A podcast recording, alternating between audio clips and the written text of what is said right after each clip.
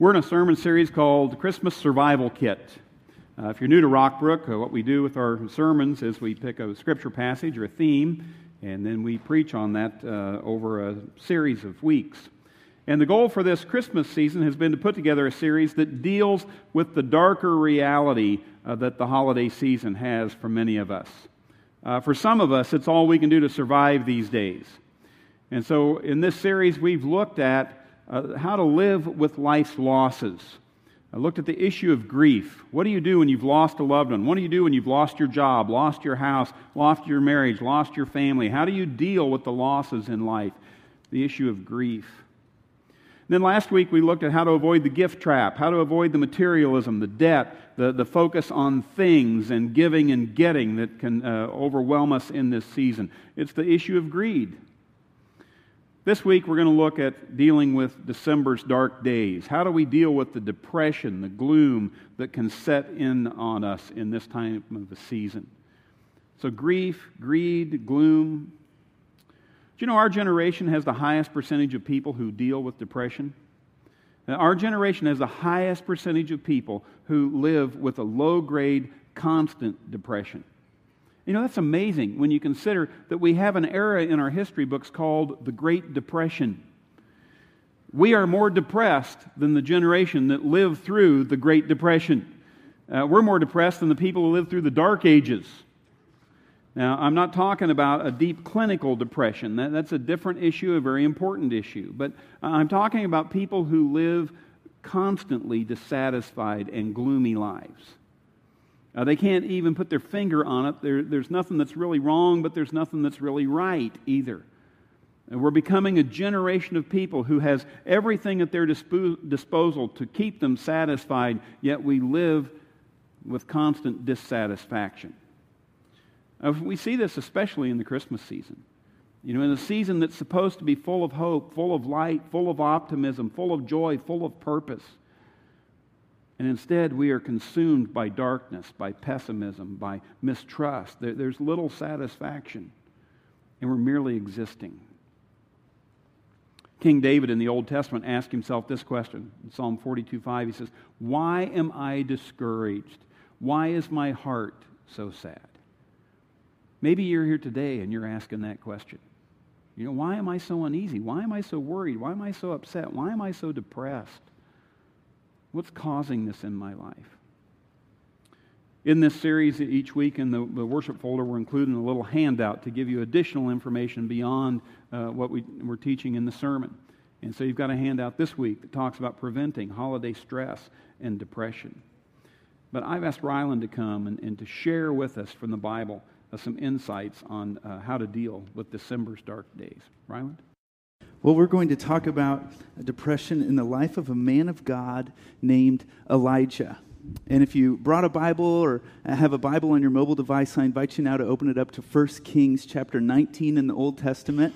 If not, that's okay. All the verses are in your worship folder and they'll be on the screen as well. I'm really thankful for this opportunity to speak on this uh, topic and uh, I'm excited to preach on Elijah. Elijah lived an amazing life, and maybe we'll, one day we'll do a whole series on the life of Elijah, uh, because today we're just going to look at one instance in his life. Uh, let me quickly do some setup and history about Elijah. Elijah was a prophet, while a guy named Ahab was king. And Ahab was the 19th consecutive evil king. And scripture says that he had done more evil than all of those before him. Now, Ahab was wicked, but he had an even wickeder wife because behind every wicked man, I don't think I'll finish that, never mind. Leave that alone.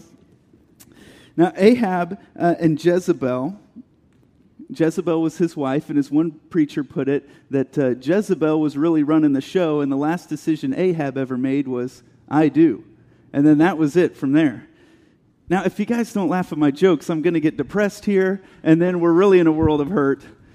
Ahab and Jezebel had turned uh, the hearts of the people away from God to these false prophets. So God raises up out of nowhere this prophet Elijah.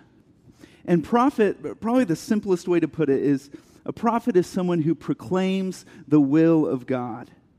Elijah means, his name, Elijah, means, my God is Yahweh. My God is Yahweh. Now, that's very bold. It gets you along in a conversation pretty quickly. Hello, my name is, my God is Yahweh. So your God might be the sun God or the sex God or the nature God or the agriculture God. My God is Yahweh. So Elijah comes along and he stands down this wicked king and says, It's not going to rain until I ask God to make it rain.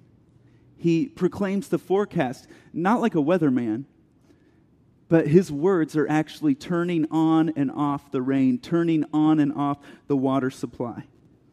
So Elijah pronounces this huge drought, and sure enough, it doesn't rain at all. So God takes him to this place called the Kerith Ravine, where he's humbled. Elijah is humbled in this season of, of hiding while God miraculously provides for him. While he's trying to hide from the king, God sends ravens that deliver bread and meat from heaven to Elijah. And then he's fed by a brook. During the middle in the middle of a drought when there's no rain god brings along this brook that nourishes him. And elijah learns to depend on god and god alone. And then one day scripture says that the brook dried up and god led him out of the kerith ravine into this place called zarephath where he met a widow and this widow had just a little bit of oil just a little bit of flour uh, but it wasn't enough and she thought she was going to die and God miraculously multiplied it so that it was enough.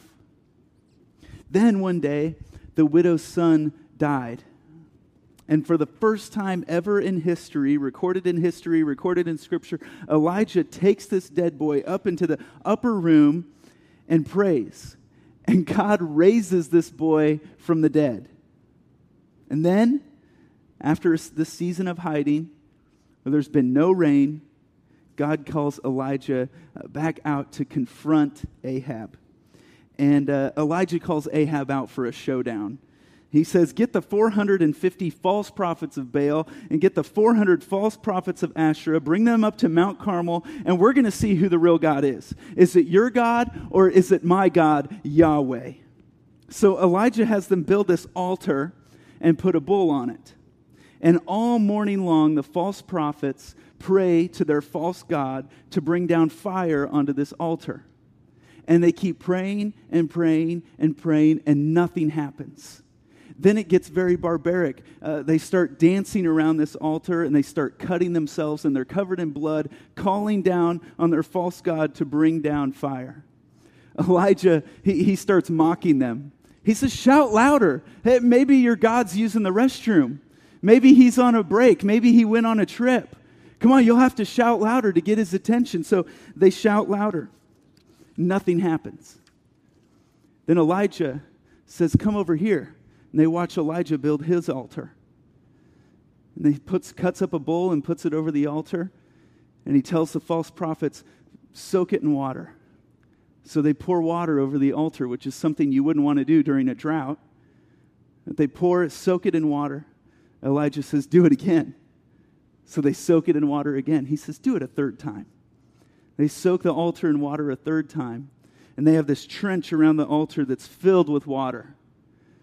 And then Elijah calls down fire from his God. And immediately, instantly, fire comes roaring down from heaven, consumes the fire, burns up the, or consumes the altar, burns up the bull, burns up the altar, burns up all the dust, and licks up all the water. And we see who the real God is. And then Elijah goes up the mountain and calls for the rain. And God sent rain. And now we get to 1 Kings 19, uh, verse 1. When Ahab got home, he told Jezebel everything Elijah had done, including the way he had killed the prophet, all the prophets of Baal. So Jezebel sent this message to Elijah May the gods strike me and even kill me if by this time tomorrow I have not killed you just as you killed them. Elijah was afraid, and say this with me, fled for his life. Wait a minute here. After all that uh, God had done in Elijah's life, this is very confusing. I mean, after all we've seen God do, one woman says, I'm going to kill you, and he wigs out, freaks out, and runs for his life. After all the miraculous provision, the supernatural protection, Elijah is afraid and runs for his life. I want to talk to you about uh, four easy ways to get depressed. In verse 3, we see that Elijah went to Beersheba in a town in Judah, and he left his servant there. Then he went on alone into the wilderness, traveling all day. He sat under a solitary broom tree and prayed that he might die. Interesting that he just had this huge victory, and now he's praying that he might die. I've had enough, Lord, he said. Take my life, for I am no better than my ancestors who have already died. Then he lay down and slept under the broom tree. How do you get depressed in four easy steps? Well, you do what Elijah did. Number one, you wear yourself out. If you will notice, uh, over the past few years, Elijah had been on this massive spiritual battle, trusting God, praying, trusting God, seeking, trusting God, battle, more faith, more battle, more faith, more battle, and then he runs for his life. And geographically, he couldn't have run uh, any farther than he did. He runs to the southern tip, and then he leaves his buddy, he leaves his servant behind, and he runs a whole nother day's journey out into the wilderness, out into the desert. He went as far as he could, and like many of us, he become, has become totally exhausted. You wonder, why am I so depressed? Well, you've worn yourself thin. I mean, some of you moms, you're working a full time job, taking care of the house, putting dinner on the table, carting kids all over the world, involved in every opportunity that presents itself, and you're wondering, why am I so down? Some of you are finishing up a killer semester, you're working a full time job, you're playing a sport, and you're wondering, why am I so depressed? For others of you, it's a mental exhaustion, or you think, man, I'm the only one that can be there for them. I got to be the provider, I've got to make sure they're covered, I've got to be strong for everybody.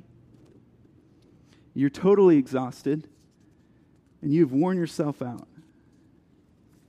The next step to depress yourself is to, to number two, shut people out.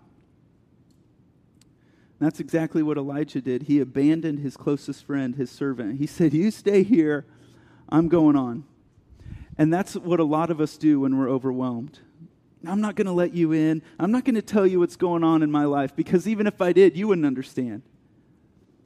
I don't know how many small group meetings I've sat through where someone is struggling and they're depressed, but they won't let the group in. And I sit, I sit there thinking, man, you would be amazed at the healing that is headed your way. You would be amazed at the support here for you if you would just open up, if you would keep, stop putting people at arm's length and let them in. You want to get depressed? Uh, you wear yourself out. You keep people at arm's length. And number three, you focus on the negative which is exactly what our hero Elijah did. What did he say? He said, I've had enough. I'm no better than my ancestors. And the reason that is funny is because nobody was asking if he was better than his family. But in his mind, his self pity had taken over. And what self pity does is it exaggerates. Write that down somewhere. Self pity exaggerates. Self pity exaggerates. We start to think and say things like, oh, I'm always going to be stuck in this stage of life. I'm never going to reach my full potential. These circumstances will never change. This problem will never be resolved. You want to get depressed? It's right here in Scripture for you. You wear yourself out, you shut others out, you focus on the negative, and number four, you forget God after all that we saw God do in the life of Elijah, supernatural protection, supernatural provision, we find Elijah saying, God, you're not going to come through for me. Which is what we often do, isn't it? I, I can look back over the faithfulness of God in my life. I can see that He's been a comfort, that He's been my strength, that He has provided. He was there. He was everything I needed, but but in this moment, when I'm depressed, when I'm down, I forget God and I forget his faithfulness in my life. So that's how we wound up depressed. I want to talk about the answer now. Many of you are here today because this is the word that you need to hear from God. God is speaking directly to you because whether you're just a little gloomy or clinically depressed, or going through a traumatically uh, depressing situation, God wants to speak to you. So let's continue on in this passage. And what we're going to find is God's uh, prescription for our depression. Elijah, he didn't have any hope. Okay, he was hiding out, wanting to die. And I want you to notice that God sends an angel to represent God and speak to Elijah. And I especially want you to notice what God does not have the angel do in this time. There's no sermon. He doesn't come with a rebuke. Okay, there's no shame. He's not saying, Oh, Elijah, if you just memorized a few more Bible verses, had a little bit more faith, quit being a baby, everything would be okay. No, there's nothing negative. The first thing he that the angel of the Lord says is this. Write this down. He says, "Eat and rest." God says to eat and rest. The very first part of the prescription for our depression, God says to eat and rest. Look at this with me in verse 5. But as he was sleeping, an angel touched him and told him, Get up and eat. He looked around, and there beside his head was some bread baked on hot stones and a jar of water. So he ate and drank and lay down again. Uh, perhaps the most spiritual thing some of you can do is rest. And I know what you're thinking because I'm thinking the same thing. I can't rest, I have too much to do. But God, the angel of the Lord, comes, tells him to eat and rest. Then the angel of the Lord came again and touched him and said, Get up and eat some more, for the journey ahead will be too much for you. So he got up and ate and drank, and the food gave him enough strength to travel 40 days and 40 nights to Mount Sinai, the mountain of God. Now, this is the same mountain most scholars believe where God gave the Ten Commandments to Moses. The angel of the Lord is basically saying, Eat, rest, and go to church. Go where you will experience God. Number two, God replaces our lies with His truth. God replaces the lies we are believing with His truth. 1 Kings uh, 19, verse 9. There he came to a cave where he spent the night. But the Lord said to him, What are you doing here, Elijah? Now, God is not asking Elijah what he's doing here because God doesn't know what Elijah's doing there. He's asking Elijah what he's doing there so that Elijah will verbalize what he's thinking and verbalize the lies that he's believing. Elijah replied, I have zealously served the Lord God Almighty. That's true. But the people of Israel have broken their covenant with you. True. Torn down your altars. That's true. And killed every one of your prophets. Also true. I am the only one left, and now they are trying to kill me too. That's false. I'm the only one left. Not true. I've been doing all the work. I'm the only one who cares. I'm the only one who gets it. I'm the only one that can get this done. It's false. Elijah owned more responsibility than was actually his. He had done what God asked him to do, but then he started to think that he was supposed to do everything. There's no one who cares like me. Everybody's depending on me. I'm all alone. Nobody understands. If you read on in the story, God actually tells Elijah, you know, Elijah, there's actually 7,000 other Israelites who get it. There's 7,000 other Israelites who have not prayed to the false gods. There's 7,000 other Israelites that are still praying to me. I could only imagine what God would say to us, to our lies. Our lies that say, oh, my marriage can never be healed. My husband's never going to come to Christ. My kids are never going to come back to the Lord. My life's never going to be any better. I'm always going to be stuck in this dead end job. I've got no real ministry. I can't make a difference. I'm never going to have an intimate relationship. I'm going to spend the rest of my life all alone. There aren't, aren't any guys for me in the church, any, and not any girls in the church. Guess I'm going to have to look somewhere else.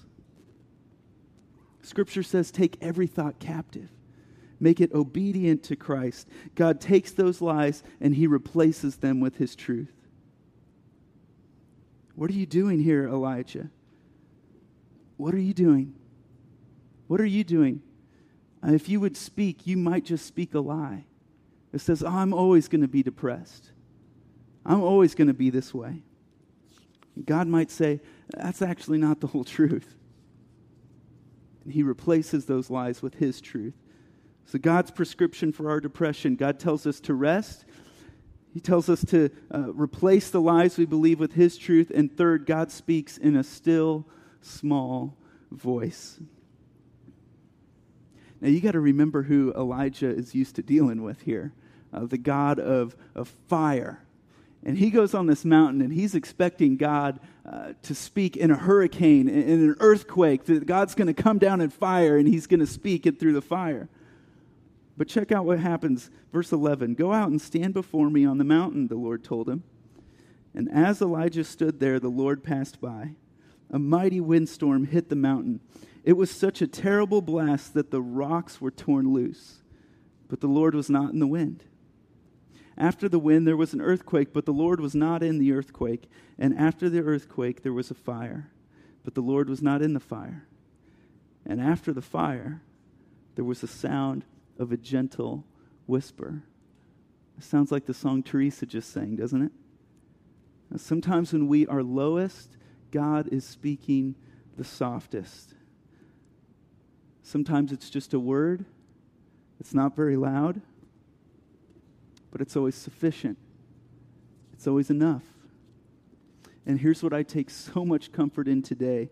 I know that there are many of us hurting, and I don't find any confidence at all in, in, you taking anything from my words. But I know that behind my words and through my words, God can and will speak to you. And if you listen closely enough, you may hear that still small voice that's saying, I am here. I would never leave you. You are not alone. And I am enough. God's prescription for your depression is to rest, to replace the lies you're believing with His truth, to learn His voice, to listen to His voice. And then God gives us a divine assignment. Number four, God gives us something to do. God has given everyone in here something to do a divine assignment. We see in verse 15, then the Lord told him, Go back the same way you came and travel to the wilderness of Damascus. When you arrive there, anoint Hazael to be king of Aram. Then anoint Jehu, grandson of Nimshi, to be king of Israel, and anoint Elisha, son of Shaphat, from the town of Abel Meholah, to replace you as my prophet. It's a mouthful, but in other words, he's basically saying, Get back to doing what prophets do. You know, I believe that there's something for us to do. You feel down, you might feel hopeless or afraid, you're unsure, your confidence is shaken. But God is saying, if you're still alive, you're not done. God is saying, I don't waste my time. I didn't bring you this far for nothing. Get back to doing what prophets do. Get back to doing what prophets do. You may say, Well, I'm not a prophet. Well, what are you? Are you a mom? Get back to doing what moms do. Are you a business person? Get back to doing what business people do. Are you a, a, grandparent? Get back to doing what grandparents do. Do you have the gift of serving? Serve someone. Do you have the gift of giving? Give something. Do you have the gift of being encouraging? Encourage someone. You know, a really great question to ask yourself uh, to get some good habits back in your life, to pull you out of the darkness, to pull you out of the depression, is, is ask yourself, what would a really great husband do today? What would a really great employee do today? What would a really great leader do in this situation? What would a really great friend do in this circumstance? And then do that thing. Now, check this out God gave Elijah a gift. God gave Elijah someone who believed in him, a younger friend named Elisha. And Elijah recruits Elisha, and they start doing what prophets do together. And the younger one says, uh, Elisha says to Elijah, If there's anything I could have, I want twice what you have. I want a double, a double portion of your anointing. Elijah basically says, Well, I'll tell you what, if you're here with me when I leave this earth, you can have it. And then we see in 2 Kings 2:11 as they were walking along and talking suddenly a chariot of fire appeared drawn by horses of fire it drove between the two men separating them and Elijah was carried by a whirlwind into heaven. Now think about this. What did Elijah fear most? Go back to the beginning of the story. Jezebel threatens his life, says, I'm going to make you a dead prophet by tomorrow. And Elijah fled for his life. His greatest fear of all, death, was something that he never experienced. God sent a chariot of fire from the sky, swept him up, and took him on to glory, and he never experienced his greatest fear. And the reality is, for many of us, not all, but many of us, the number one thing that is consuming us and depressing us is something that we will never experience. Because God will lift you above it. Others of you, eh, this isn't a message. I'm not trying to pre- preach a message that says, oh, everything will be okay, because in this world you will have trouble. Jesus said, In this world you will have trouble, but take heart, I have overcome the world.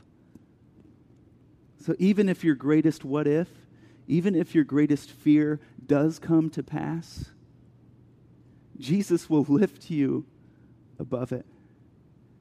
He will be there for you, and He will be more than enough. Let me pray for you.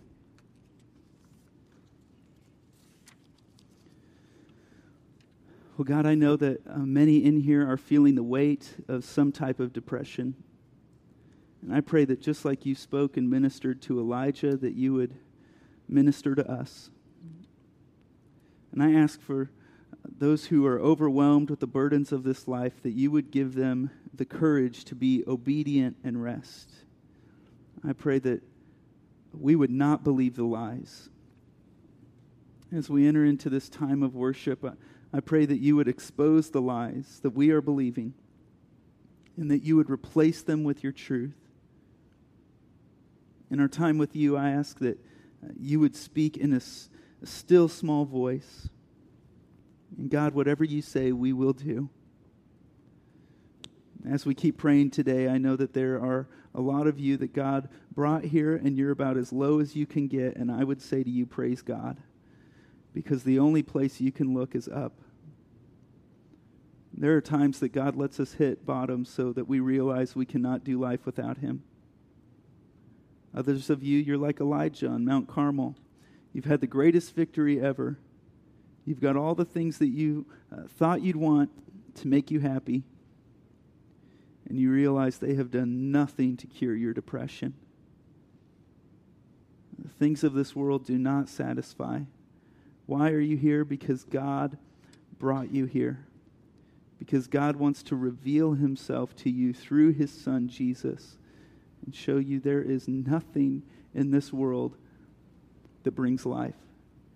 There is nothing in this world that satisfies, and there is nothing else in this world that will connect you with God except a relationship with His Son, Jesus. And it's time to look up. It's time to look up to Christ. It's time to look up to Jesus. It's through His name we pray. Amen.